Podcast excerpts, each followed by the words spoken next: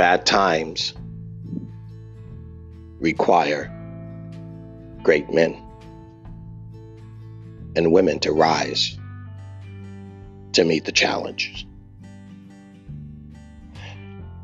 So, what are you going to do? You adjust yourselves for football games, volleyball games, baseball, soccer, track meets, golf games, swimming competitions, gymnastics, yachting, rugby, jiu-jitsu, UFC, boxing, all kinds of things you adjust yourselves for when going up against a competitor for sport. And yet, when it comes to the things that really matter, all of you seem numb, anesthetized, and dazed, because you were never taught to fight for anything greater than sport. Getting a suntan, picking up a girl or a guy at the beach, but not for your flag or your country. No, you're taught. You're taught not to bow your knee to the flag, not to salute it, not to recognize it, not to even acknowledge your history, be it good or bad. And why would you not acknowledge the bad? Didn't you have a bad year for your volleyball team? Didn't you have a bad year or a few for your football team? Didn't you have a bad year for that famous NBA team that you've been following? Or baseball? But you stuck it out, didn't you? Tiger Woods did. Mickelson did. All kinds of people did. But when it comes to your country, that's not allowed to have a bad history. You idiots. You're not willing to stand up for anything that really matters. Only for a damn ball or a sexual pursuit. And then you wonder, but I don't know, what are you going to do about this mess that you've been handed? In Vietnam and Normandy, World War I and II, men your age, women your age were doing more than Instagram posts and twerking. More than working out to get the biceps bigger, the ass bigger, the calves bigger, and the chest bigger. They were doing more than tattooing their latest art or piercing their latest lip, nose, eye, or whatever else part of your body you pierce. Pluck and poke and push and prod. And then you wonder, well, I guess the gods have decided to make you stand up, wake up, and see there's a real world. And sometimes Disneyland with the seasonal pass isn't perpetual. A time comes for every generation to reach that challenge. And in times of peace, it's easy to forget that times of peace came because of war. It came because of difficulty and challenges that were met, affronted, confronted, defeated, and won. Victory now is more than a trophy, more than a title, more than a belt, more than a medal. Victory now is on that one thing on which all your other victories that you will ever enjoy in life rest upon.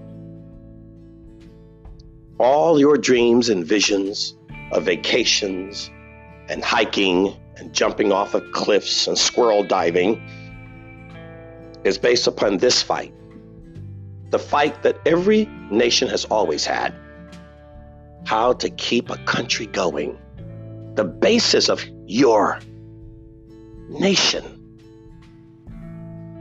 is what you do in the most difficult times that allow every other time to happen. All of the frivolous, all of the partying, all of the Mardi Gras, all of the spring breaks, all of the church functions, the Bible studies with donuts, the youth groups with skate and BMX expeditions. All of that fun and uselessness only happens because the things that really matter happened to allow you to be so frivolous, so carefree. Because somebody else cared and weren't careless. It's not that you have to think less of yourself. You just have to think of yourself less, as the author Greg Hendry says. And when does that happen? When something greater than yourself challenges you. Now put aside all of your pontifications about conspiracy and weaponized viruses and governmental controls and blah, blah, blah. Well, yes, all of that may or may not be happening. At the end of the day, the results to you are the same. Government, intelligentsia, military, politicians, police, the things that you said you never wanted to talk about. You remember that? Politics doesn't matter. What's happening to you right now? I mean, is there a reason why you can't go on that volleyball match at Manhattan Beach? Is there a reason why you just can't go on that hiking trail at Runyon Canyon? Is there a reason why? I guess politics have decided that. Is there a reason why you can't go down that road right now and hang out with 20 of your friends at a bonfire in Huntington Beach? Yeah, you know what? Oh, I forgot. Politics don't matter. You remember saying that? You remember thinking that? You remember burying your head in your proverbial ass and forgetting about what really matters? It's come back to bite you, hasn't it? All over you. Politics. I'm sorry, folks. I'm not sorry.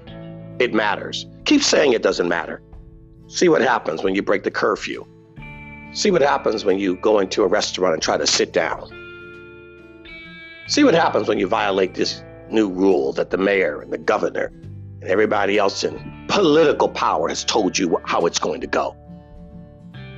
Try to go to Disneyland. Try to get in that airplane without obeying those rules. Politics decided that. Politics decided why your Major League Baseball season is over. Politics decided why you can't go to the horse track. It decided why your Coachella was canceled. It decided why you can't gamble in Vegas. Politics. That thing that doesn't matter.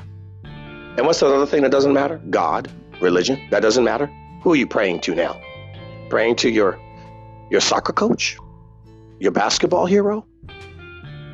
Kim Kardashian? Your fashionista? Did you hang that rainbow flag over your house and start bowing down to that and praying to that? Who are you praying to now? Who are you going to call on now? I wonder, do you even care? Oh, religion doesn't matter. I forgot. You're one of those vegan worshiping yoga Pilates mystics. Keep smoking your weed. Keep staring in your candles.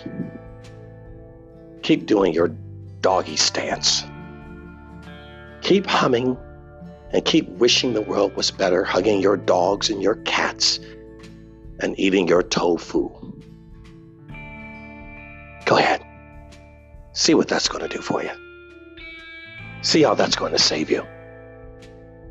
You know, there was a time when people that loved God risked their lives,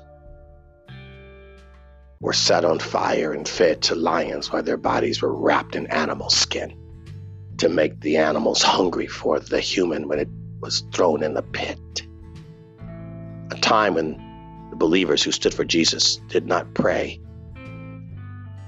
to make the trouble pass, but give them the strength to be bolder and ever, to not deny their faith in the midst of it, while they were dipped in wax and set on pedestals to light the garden of Nero.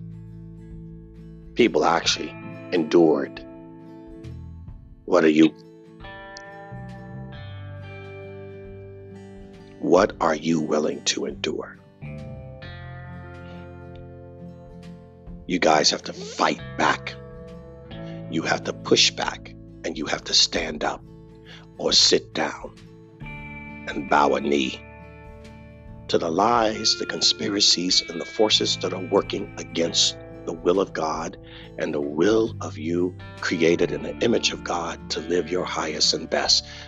Today is the day that you've decided there's something more in your life than fashion. It should be your passion simply as a human being created in the image of God to do His will. Fight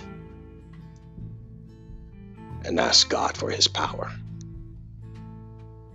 Now go get it done.